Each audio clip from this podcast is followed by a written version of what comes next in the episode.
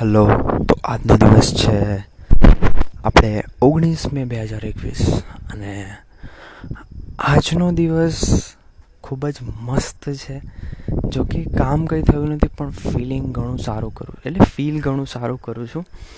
કેમ કે એટલી મસ્ત વાતાવરણ છે ને, એટલું મસ્ત વાતાવરણ છે ને, કે આમ આખો દિવસ પડી રહેવાનું જ મન થાય છે. એટલે એટલા માટે મસ્ત વાતાવરણ નથી પણ હું ઘણું સારું ફીલ કરું છું એટલા માટે. અને બીજી વાત તો એ કે હમણાં કદાચ બે કે એક દિવસથી, મને ખબર નથી કેટલા દિવસ થયા આઈ થિંક બે દિવસ થયા, તો એમાં પોડકાસ્ટ શૂટ ના કરી શક્યો. કેમ કે એટલું વાવાઝોડું હતું કે હું ઉપર આવું ને, તો પણ કંઈ સંભળાય નહીં.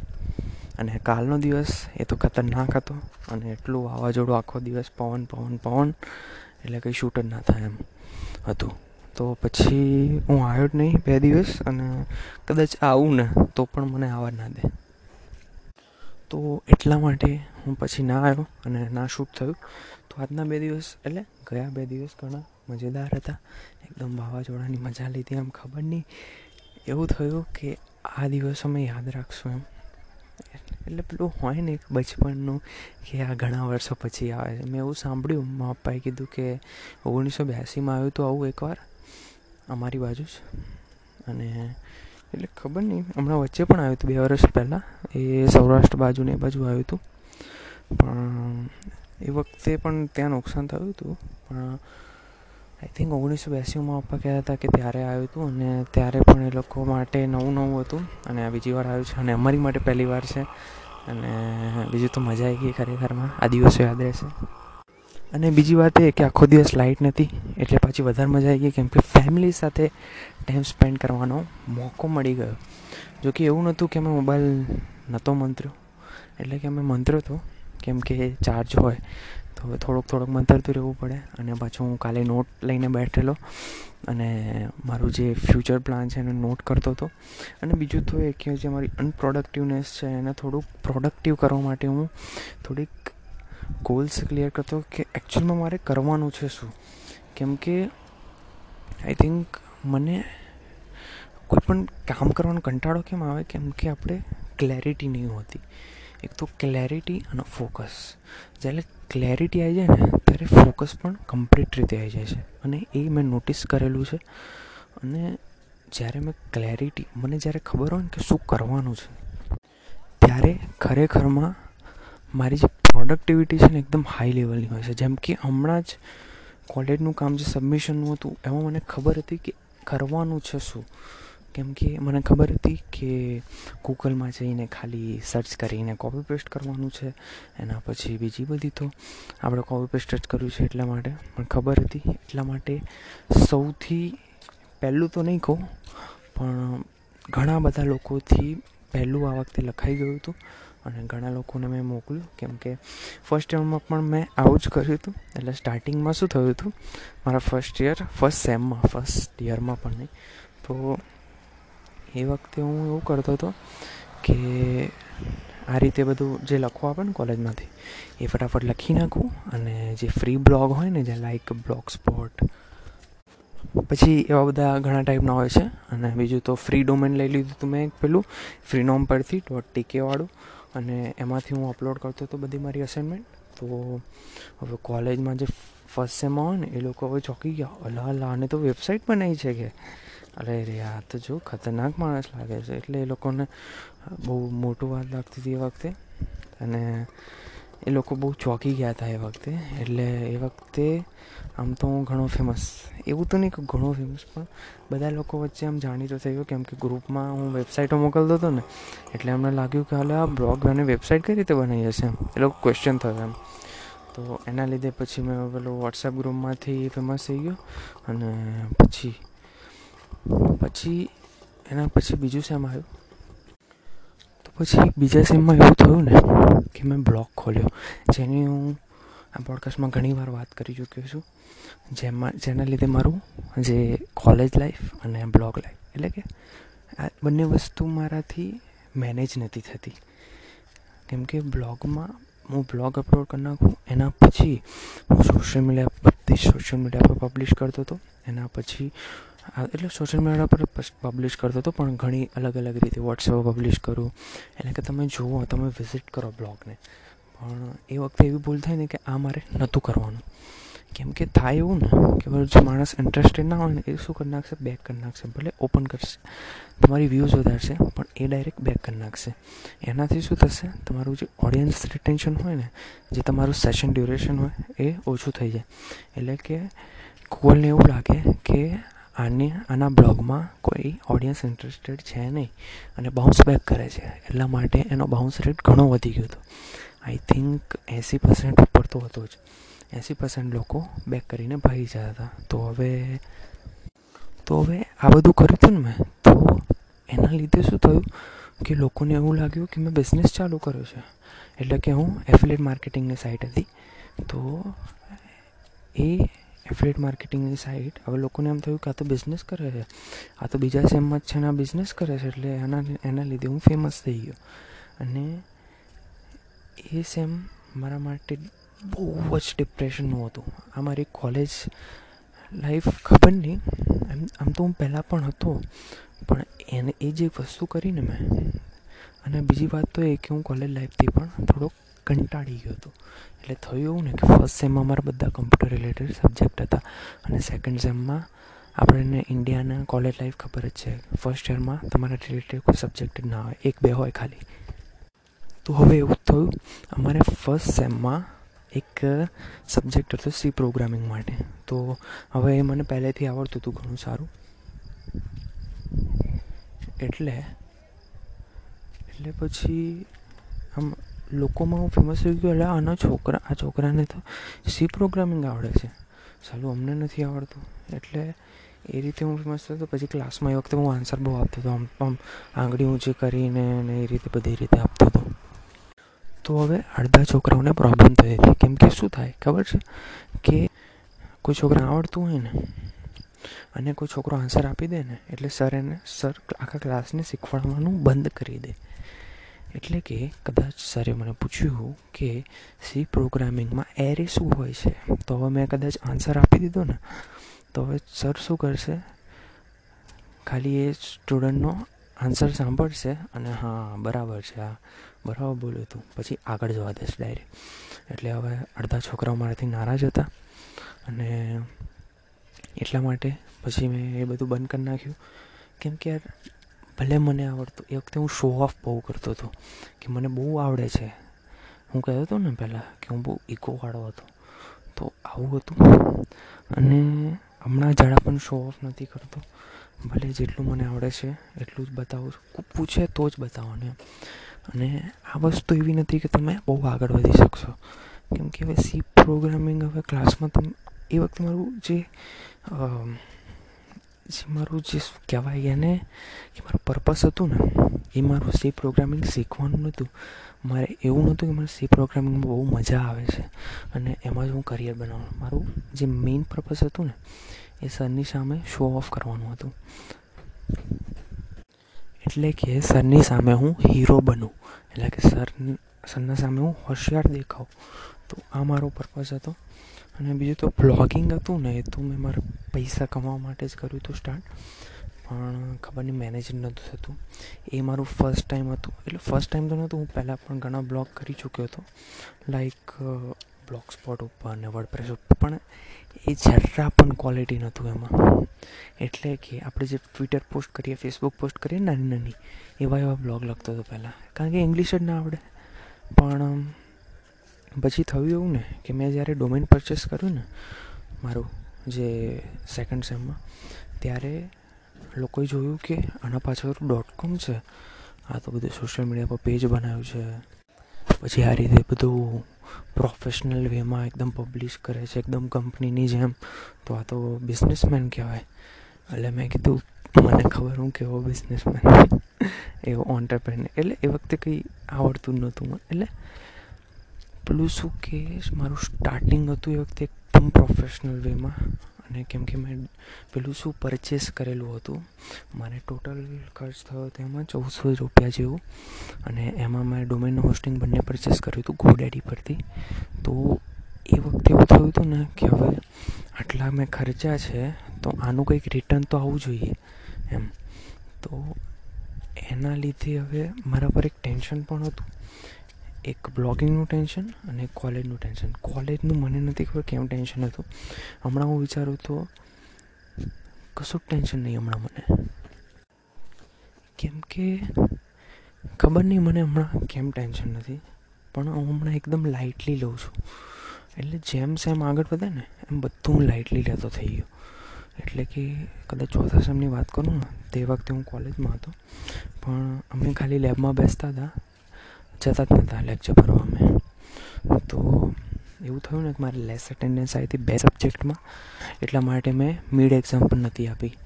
તો અને પાછા એ બે સબ્જેક્ટ એવા હતા ને કે એમાં ખતરનાક સાહેબ હતા, બાપરે. અને પાછું હું મરવાનો જ હતો એ સેમમાં તો.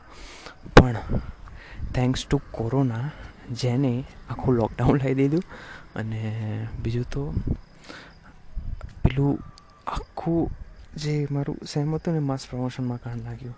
પણ બીજી વાતનું, પાંચમા સેમની વાત કરીએ તો એમાં એક ફેલ થયો આમાં. કીધું હતું કમ્પ્યુટર નેટવર્ક્સ અને તો પણ મને કોઈ ટેન્શન છે જ નહીં એનું. અને અને રિઝલ્ટ આવે એટલે સારું, પણ પાસ થઈ જવું જોઈએ. કેમ કે થોડુંક તો હોય. ઘરે બોલે એટલા માટે. અને બીજી વાત તો એ કે કદાચ ફેલ થઈ ગયો આમાં, તો પછી મારે ફરીથી એક્ઝામ આપવી પડશે. બસ. હવે કોણ વાંચે યાર? વિચાર કરો તમે. અને કદાચ માસ પ્રમોશન મળી જાય રિમિડિયલમાં તો વધારે મજા આવી જાય. અને બીજી વાત તો બસ આ જ હતી. અને બીજું સેમ મારું ચાલતું હતું કદાચ બે હજાર ઓગણીસમાં, અને એ ચાલુ થયું હતું નવેમ્બર સોરી આઈ થિંક હા હા. ફેબ્રુઆરીથી લઈને જૂન સુધી, બે હજાર ઓગણીસ, બે હજાર ઓગણીસમાં ફેબ્રુઆરીથી લઈને જૂન સુધીમાં. અને મેમાં મારી સાથે એક ઇન્સિડન્ટ ચાલુ થયું. એક વસ્તુ ચાલુ થઈ મારી. અને એના લીધે હું વધારે ડિપ્રેશનમાં મુકાયો. અને અને એના પછી મેં બ્લોગિંગ બંધ કરી દીધી. અને મહિનામાં એક બ્લોગ પોસ્ટ પછી પહેલાં તો એવું વિચાર્યું હતું કે દિવસના બે કરીશ. મેં લોકો સાથે પેલું જે પોલ મૂકે ને આપણે ઇન્સ્ટાગ્રામ પર, એમાં મેં એ રીતે પોલ મૂક્યું હતું. કે તમારે દિવસના કેટલા બ્લોગ જોઈએ છે એમ? તો અડધા લોકો એક કીધું હતું, અડધા લોકોએ બે કીધું હતું. એ રીતે બધાએ આપ્યા હતા, બરાબર? તો હવે એમાં મેં કીધું કે હું બે લખીશ એમ. એ વખતે બહુ હોશિયારીથી કહી દીધું. તો હવે થયું એવું ને કે દિવસના બે શું? અઠવાડિયાના બે આવતા હતા. એટલે બહુ સ્પીડ ધીમી થઈ ગઈ હતી. અઠવાડિયામાં સાત દિવસ હોય ને તો એમાંથી કદાચ પહેલાં સ્ટાર્ટિંગમાં ત્રણ જ આવતા હતા. પછી બે થયા, પછી એક થયો અને પછી મે પછી બંધ થઈ ગયા. કેમ કે મેં પછી મારું રિયલ ડિપ્રેશન ચાલુ થયું. અને એવું નહીં કે વખતે ડિપ્રેશન હતું મને. અને બીજી વાત તો શું કે ટોક્સિક પીપલ જ્યારે તમારી લાઈફમાં આવે છે ને, ત્યારે ડિપ્રેશન ચાલુ થઈ છે અને એવું નહોતું કે સામેવાળો માણસ ટોક્સિક હતો, હું વધારે ટોક્સિક હતો એ વખતે. એટલે એ ટોક્સિસિટીને કારણે આખી મારી જે સેમ હું ખરાબ થયું તો પોલીસ જ નહીં. કેમ કે એના લીધે જ મારું જે ઇમ્પ્રુવમેન્ટ થયું છે ને, એકદમ ઇન્સેન છે એમ. હમણાં હું કદાચ કોઈ પણ મારા લાઈફ ટર્નની વાત કરું જેનાથી મારી લાઈફની અંદર એકદમ મોટો ટર્ન આવ્યો હોય, તો એ સૌથી મોટો ટર્ન હશે મારી લાઈફ બે હજાર ઓગણીસ અને વીસ. એટલે મેથી ચાલુ થયું અને સત્યાવીસ એપ્રિલ બે હજાર એકવીસ સોરી બે હજાર વીસ આ દિવસે ડિપ્રેશન ઓછું તો નહોતું થયું, પણ ધીમું થઈ ગયું. તેમ મારું ડિપ્રેશન આમ એકદમ બંધ થયું હોય ને તો પાંચ ડિસેમ્બર બે હજાર વીસ આઈ થિંક ત્યાંથી થોડુંક ધીમું પડી ગયું એમ.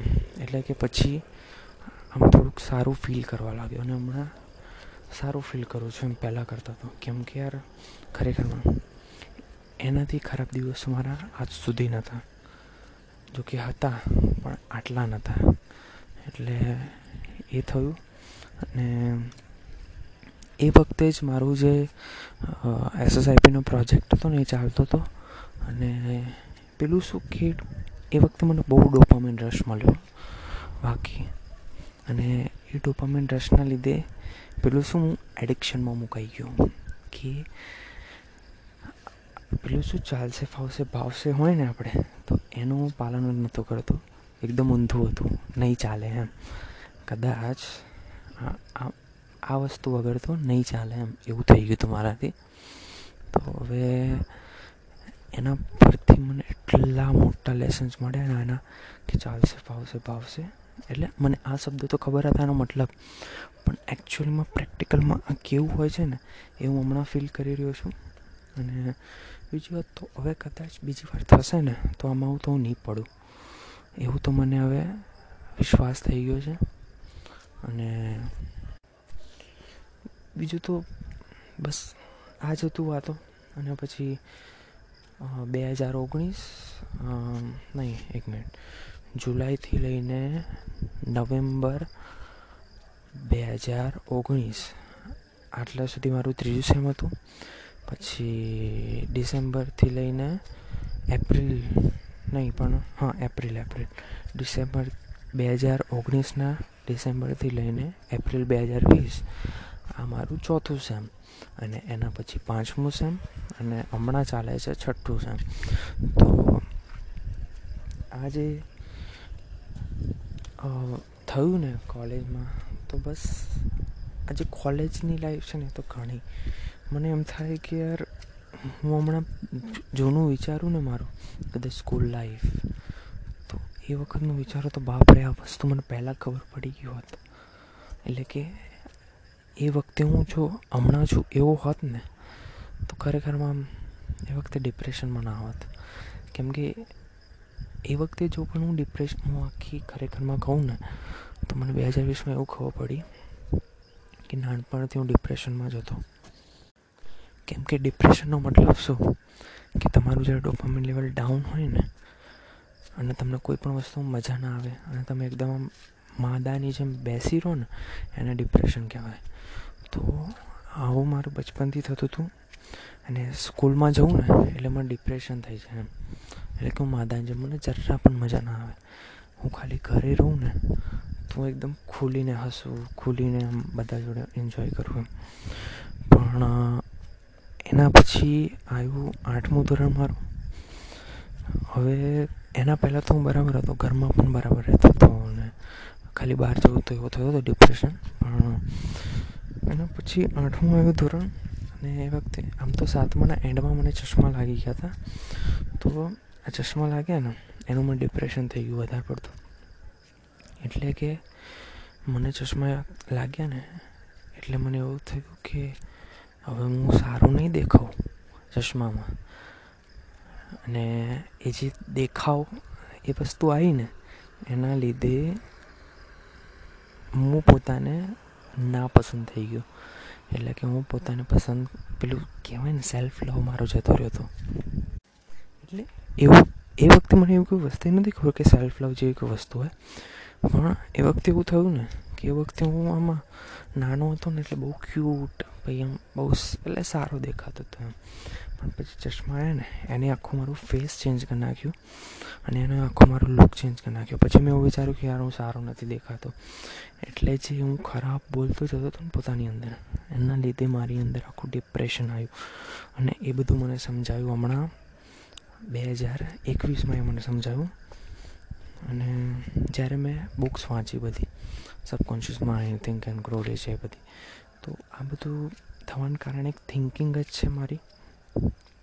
અને બીજી વાત તો પછી આઠમા ધોરણમાં પછી આમ ધીમો ધીમો એ થતો ગયો હું. બહુ આમ વધારે પડતો ડિપ્રેશનમાં જતો ગયો. પછી દસમામાં થોડોક ઓપન તો થયો તો એકદમ. પણ એના પછી પણ ફરીથી એ જે ઓપન થયું ને એના પછી ફરીથી અગિયારમાં જોરદાર ડિપ્રેશનમાં જતો રહ્યો. અને એ મારો જે હેલ્થના લીધે ગયો હતો અને એ સૌથી વધારે હેલ્થ ખરાબ થઈ ગઈ ને પછી હું થોડું હેલ્થ કોન્શિયસ અને એના પછી હું થોડુંક હેલ્થ પર ધ્યાન આપવા લાગ્યો પણ એવું નહોતું કે મેં બધા પ્રોબ્લેમ સોલ્વ કરી નાખ્યા હતા. એ વખતે પણ પ્રોબ્લેમ્સ હતા હેલ્થના જ. પણ મને થોડુંક નોલેજ મળી ગયું કે આ રીતે લાઈફ જીવાય એમ. એટલે કે આ રીતે ખાવાનું હોય આમ તેમ.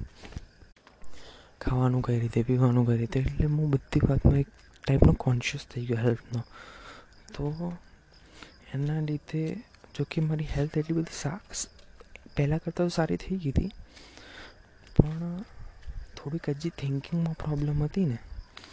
અને એક બીજી વસ્તુ પ્લેઝર્સને કંટ્રોલવાળી એટલે કીધું હતું ને કે પ્લેઝર્સને હંમેશા કંટ્રોલ કંટ્રોલ કરવાના. એટલે કે દૂર કરવાના એમ.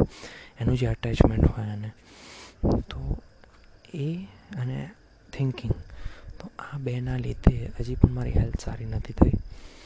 અને એના પછી આવ્યું મારું હમણાં બે હજાર વીસનું મોમેન્ટ એ થયું હતું બે હજાર સોળમાં અને આ થયું બે હજાર વીસમાં. બે હજાર વીસમાં એવું થયું ને કે મારું મેન્ટલ સ્ટેટનું હવે પરીક્ષા આવી તો આ જે મેન્ટલ સ્ટેટમાં જે પ્રેશર પડ્યું છે ને, ખતરનાક, બે હજાર વીસ અને બે હજાર એકવીસ. તો આ પ્રશ્નના લીધે હવે મને થોડુંક સહેવાની આદત લાગી ગઈ અને પ્રોબ્લેમ સોલ્વ કરવાની કેમ કે મારાથી જરા પણ ખરેખરમાં એટલો સ્ટ્રેસ પડતો તો એટલો સ્ટ્રેસને ખરેખરમાં સહન કરવાની તાકાત નથી. એટલે જ મને ખબર પડી કે પ્રોબ્લેમ ફેસ કરવાથી કંઈ ના થાય. પ્રોબ્લેમને સોલ્વ કરવી પડે. અને મારાથી ખરેખરમાં ફેસ જ નહોતું થતું એટલે હું સોલ્વ કરતો રહ્યો હતો સોલ્વ કરતો રહેતો હતો. અને ફાઇનલી પછી મને ધ્યાન આવ્યું કે પ્લેઝર્સના અટેચમેન્ટથી દૂર રહેવાનું અને આ એટલું મોટી વસ્તુ છે ને પ્લેઝર્સના અટેચમેન્ટથી દૂર કે તમારે થિંકિંગ કરવી પડે નોટમાં લખવું પડે. જોકે મેં નોટમાં નથી લખ્યું, પણ તમારે હું એક કીવર્ડ કહું છું, કેમ કે પ્લેઝર્સ વિશે તો હવે પ્લેઝર્સ તો કેટલાય હોય છે આપણી લાઈફમાં અને એવું નથી કહેતો કે પ્લેઝર્સથી દૂર જાઓ. એનું જે અટેચમેન્ટ છે, એનાથી દૂર જાઓ. એટલે કે એ તમારાથી દૂર જતું રહે ને તો પણ તમને કંઈ ફરક ના પડે એમ. એટલે કે લાઈક એક્ઝામ્પલ આપું તો આજે તમે ત્રીસ દિવસ સુધી ફાસ્ટ ફૂડ જ ખાખા કરો છો. અને એના પછી તમને જો કડવું ફૂડ આપવામાં આવે તો તમને કંઈ ફરક ના પડવો જોઈએ. તો આ જે ફાસ્ટ ફૂડ તમને હાઈ ડોપામાઇન રિલીઝ કરાવતું હતું ને તમારું જે એડિક્શન બની ગયું હતું તો હવે તમારે કડવા ફૂડથી પણ કંઈ ફરક ના પડવો જોઈએ એમ. એટલે કે આ વસ્તુ માટે જોઈએ માઇન્ડસેટ અને આ વસ્તુ થિંકિંગથી આવે છે. હવે આવું માઇન્ડસેટ આપણે બનાવવું પડે છે અને ભગવદ્ ગીતામાં પણ માઇન્ડસેટ જ આપેલું છે. લાઈક સુખ અને દુઃખ સમાન હોય છે. પણ આપણે સુખ અને દુઃખને જાણવા હોય ને તો પહેલાં સૌથી વધારે પડતું સુખ લો અને એકદમ હાઈ દુઃખ લો. એટલે કે એકદમ ઊંચા પ્રમાણમાં દુઃખ લો. ત્યારે તમે એ બે વસ્તુને જાણી શકશો કે બંને સમાન છે. એ જ રીતે બધું વસ્તુઓ ભગવદ્ ગીતામાં કીધેલી છે કે આ સમાન છે, આ સમાન. એ રીતે કેટલા એક્ઝામ્પલ આપ્યા છે એ તમારું માઇન્ડસેટ ચેન્જ કરવા માટે છે. જે પણ છે ને, બધું માઇન્ડસેટ જ છે. અને એ બિલ્ડ કરવું અઘરું તો નથી, પણ એના માટે લાઈફમાં એક્સ એક્સપિરિયન્સીસ બહુ કરવા પડે છે. અને કરવા પડે એવું નહીં, હોય તો પણ ઘણા સારા. કેમ કે કોઈએ દસ વર્ષનો એક્સપિરિયન્સ હોય, પણ એનું જરા પણ કોન્શિયસનેસ ના હોય ને કોઈ વસ્તુથી. તો એના દસ વર્ષ પણ બકવાસ કહેવાય. અને પેલાનું ખાલી એક વર્ષનો એક્સપિરિયન્સ હોય, પણ એ બધી વસ્તુમાં ધ્યાન આપતો હોય. તો પણ એ ઘણા કહેવાય. હવે એક એક્ઝામ્પલ આપું તો એક માણસ છે જેનું જોબ માઇન્ડસેટ છે કે મારે તો લાઈફમાં જોબ જ કરવી છે.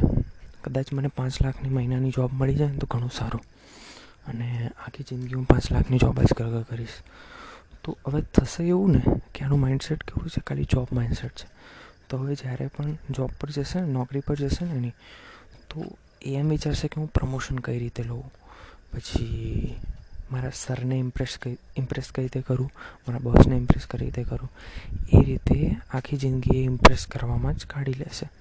પણ જે બિઝનેસ માઇન્ડસેટનો હશે ને, એ જોબ કરશે ને, તો એનું એનું ફોકસ શું છે ખબર? કે મારે બિઝનેસ કરવો છે. પણ મારે જાણવું છે કે આ જોબ જે જોબ કરે છે, એ કઈ રીતે કામ કરે છે? પછી જે મારા બોસ છે, એ કઈ રીતે કામ કરે છે? એ રીતે ઇન શોર્ટ એ માઇન્ડસેટ ઉઠાવવાનું કામ કરશે એ લોકોમાંથી. એટલે એ જોશે કે આ જે મારા બોસ છે એ કઈ રીતે બધું મેનેજ કરે છે. પછી આ બધા એમ્પ્લોય કઈ રીતે કામ કરે છે, કઈ રીતે કામ આપે છે બોસ પછી હું કઈ રીતે કામ કરું છું. એટલે શું બધા એક્સપિરિયન્સીસ લેવાનું કામ કરશે. એટલે એ કાં તો બે વર્ષ કરશે, કાં તો ત્રણ વર્ષ કરશે. બરાબર? એને બધું નોલેજ લઈ લેશે, એના પછી એ એનો બિઝનેસ ચાલુ કરશે. એટલે કે બધું માઇન્ડસેટ ઉપર ડિપેન્ડ કરે છે. અને એને કદાચ પાંચ લાખ પણ મળતા હશે ને, તો પણ એ બિઝનેસ જ કરવાનું પસંદ કરશે, કારણ કે એનું માઇન્ડસેટ જ બિઝનેસ છે. ભલે એને બિઝનેસમાં ઓછા મળતા હોય થોડા, પણ એને, એનો ડોપામ ઇન્ટરેસ્ટ છે. એવું નથી કહેતો કે હું જોબ ખરાબ વસ્તુ છે. જોબ પણ ઘણી સારી વસ્તુ છે. કેમ કે બિઝનેસીસ બધા જોબથી જ ચાલે છે. પણ એક તો એક બાજુ જોબ માઇન્ડસેટ છે. હમણાં તમે જુઓ ને, તો મોદીના જે વિરોધી હશે ને એ બધા ગવર્મેન્ટ જોબવાળા મોસ્ટલી એ જ હશે. હું હમણાં કોરોનાની વાત નથી કરતો, કોરોનાનું મેનેજમેન્ટ સારું નથી કરતું એ બધું. પણ જે હું ચૂંટણીની વાત કરું છું ને, જે બે હજાર ઓગણીસમાં જે ચૂંટણી થઈ હતી, તો એમાં જેને હેટ કરતા હતા ને સૌથી વધારે, એ બધા ગવર્મેન્ટ જોબવાળા હતા. એ મેં નોટિસ કર્યું. કેમ કે એક ફ્રેન્ડ હતો મારો કોલેજમાં જ આવે છે અમારી જોડે, તો એક મોદીનો સૌથી મોટો હેટર છે. તો એ વળી જીપીએસસી ને યુપીએસસી આ બધી એક્ઝામવાળો છે. તો મેં એને પૂછ્યું કે, તું કેમ મોદીને હેટ કરતા? કે બધી જોબ નહીં આપતો કે પછી આમ? મેં કીધું જોબ તો છે. મેં કીધું પ્રાઇવેટ કંપનીઝમાં તો બહુ બધી જોબ છે. તો પછી, તું કેમ આવું કહું તાકે ગવર્મેન્ટમાં જોબ નહીં આપતો. અરે, મેં કીધું, અને બીજું તો શું કે પ્રાઇવેટ કંપનીમાં સ્કિલ માગે? ગવર્મેન્ટ જોબવાળા હોય ને, એ બધું સ્કિલવાળા ના હોય. એ મેં જોયું છે. અરે સોરી કદાચ તમારે ગવર્મેન્ટમાં હોય તો હું એમની ઉડાવતો નથી એમના વિશે ખરાબ નથી બોલતો. ખાલી એક વાત કહું છું કેમ કે ગવર્મેન્ટમાં જે જોબ લેવાવાળા હોય ને, એકદમ આમ નીચા માઇન્ડસેટવાળા હોય છે. એ લોકોની લાઈફમાં કંઈ ઊંચું ઉખાડવું નથી હોતું. અને જો આગળ વધવું હોય ને તો પ્રાઇવેટ કંપનીમાં જોબ કરજો. નહીં તો આખી જિંદગી પડી જ છે. આપણે ગવર્મેન્ટ જોબમાં લાગી શકો. તો ઘણું સારું. અને બીજી વાત એ કે મને ગવર્મેન્ટ મળી પણ જશે ને તો પણ હું કરું નહીં. કેમ કે પહેલેથી ખબર નહીં મારું માઇન્ડસેટ ક્યાંથી આવ્યું છે કે ગવર્મેન્ટમાં તો ક્યારેય નહીં કરું. અને મેં ગવર્મેન્ટ જોઈ પણ નથી. એ વખતે ત્યાંનું હું આજ વિચારું છું. અને કદાચ આઠમામાં હતો ને ત્યારનો આવું મારું માઇન્ડસેટ છે. એક જણે મને પૂછ્યું કે, હા, દસમાની અંદર સોરી આઠમાની અંદર પણ એક વસ્તુ પૂછી હતી, હમણાં પણ મને યાદ નથી આવતી દસમામાં મને એવું પૂછ્યું કે તને સેમ, એ વખતે અમે મોબાઈલોની બહુ વાતો કરતા દસમાની અંદર કદાચ બે હજાર પંદરની અંદર હતા. તે વખતે મોબાઈલો આમ બહુ જ આવતા હતા અને એવું બધું હતું. આઈ થિંક બે હજાર ચૌદની સોરી નવમામાં હતો ત્યારે. તો એ વખતે મને મારા ફ્રેન્ડે પૂછ્યું કે તને સેમસંગનો સીઈઓ બનાવી દે? તો તું શું કરું એમ? તો પછી મેં એને થોડુંક પેલે ઈગોમાં જવાબ આપ્યો હતો એટલે કે એવો જવાબ, મારો જવાબ કેવો હતો કે હું શું લે સેમસંગનો સીઈઓ બનું? એના કરતાં તો હું મારી કંપની જાતે ખોલી દઈશ એમ. એવો મારો આન્સર હતો. પણ એ થોડોક ઈગોમાં હતો એમ. એક ટાઈપનું તો ખબર નહીં મારામાં એ માઇન્ડસેટ ક્યાંથી આવ્યું? આઈ થિંક દસમામાં તો હતું જ. કેમ કે એ વખતે મને બધી ખબર હતી કે ફેસબુક શું છે ફેસબુકનો માલિક કોણ છે ને બધું.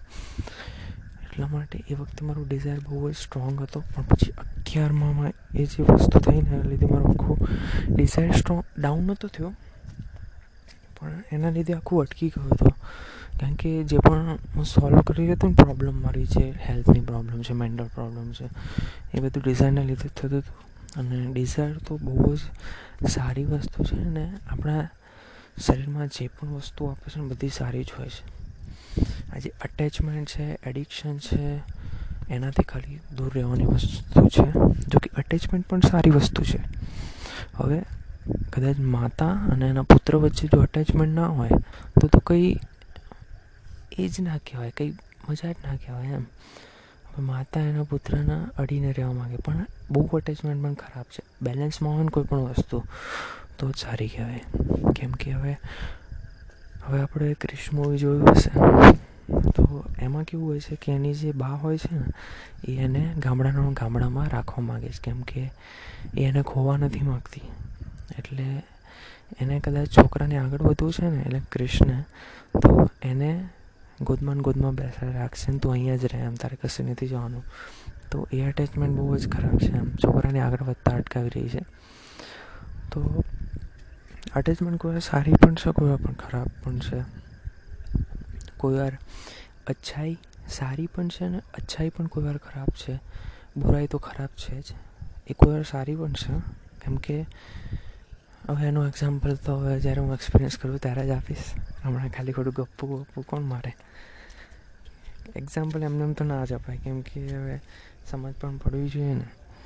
તો બુરાઈ સારી કહીએ તો હવે કોઈ ખરાબ માણસ છે તો એની સાથે ખરાબ તો ના જ પડવું જોઈએ. સારી રીતે જ આપણો સ્વભાવ હોવો જોઈએ. આપણે હંમેશા સારી રીતે જ વર્તવું જોઈએ બધા જોડે. તો આપણો સ્વભાવ કોઈ દિવસ ચેન્જ ના કરવો જોઈએ અને ખબર નહીં મારે હમણાંનો હું અંદરથી એકદમ મસ્ત રહું છું. ખબર નથી કેમ મને. જોકે આ વાતાવરણનો પણ ઘણો ઇફેક્ટ છે મારી અંદર.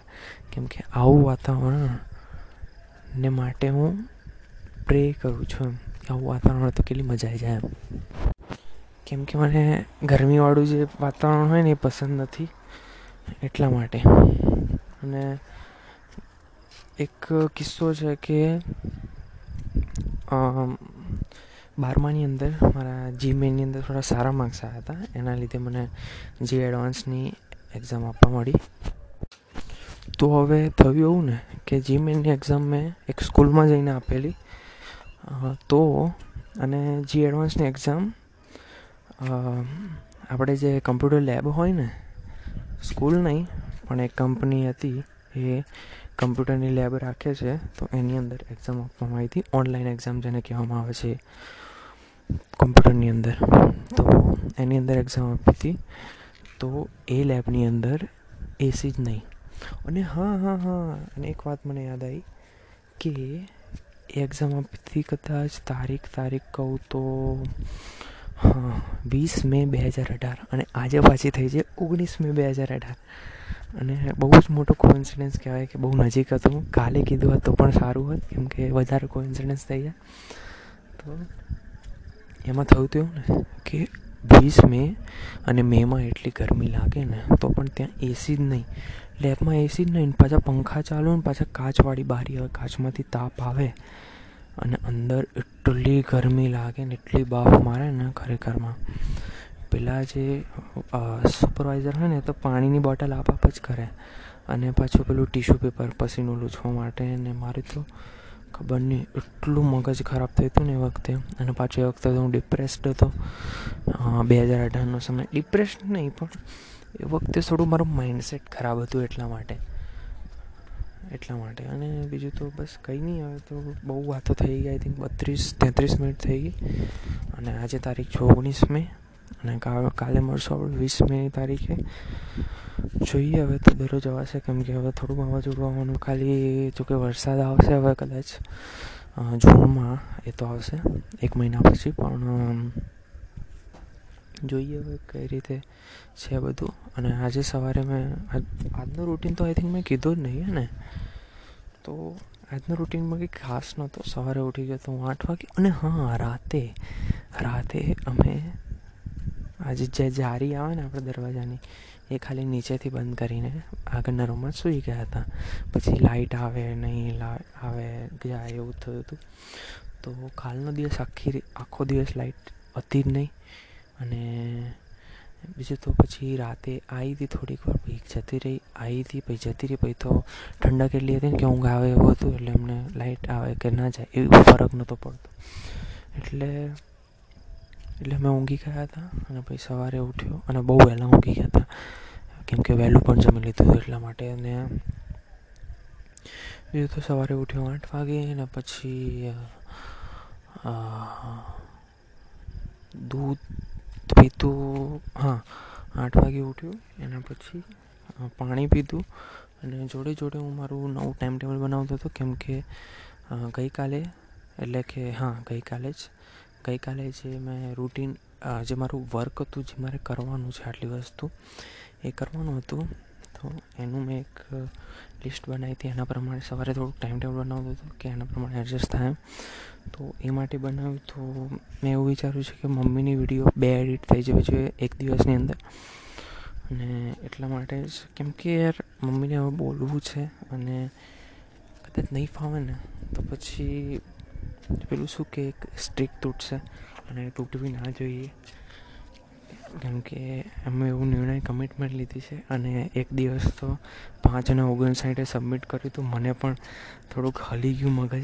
પાંચને ઓગણસાઠ એવું નહીં કે ઓગણસાઠ સ્ટાર્ટ થઈ ત્યારે પાંચ ઓગણસાઠ અને કદાચ ત્રીસ સેકન્ડે કર્યું હશે.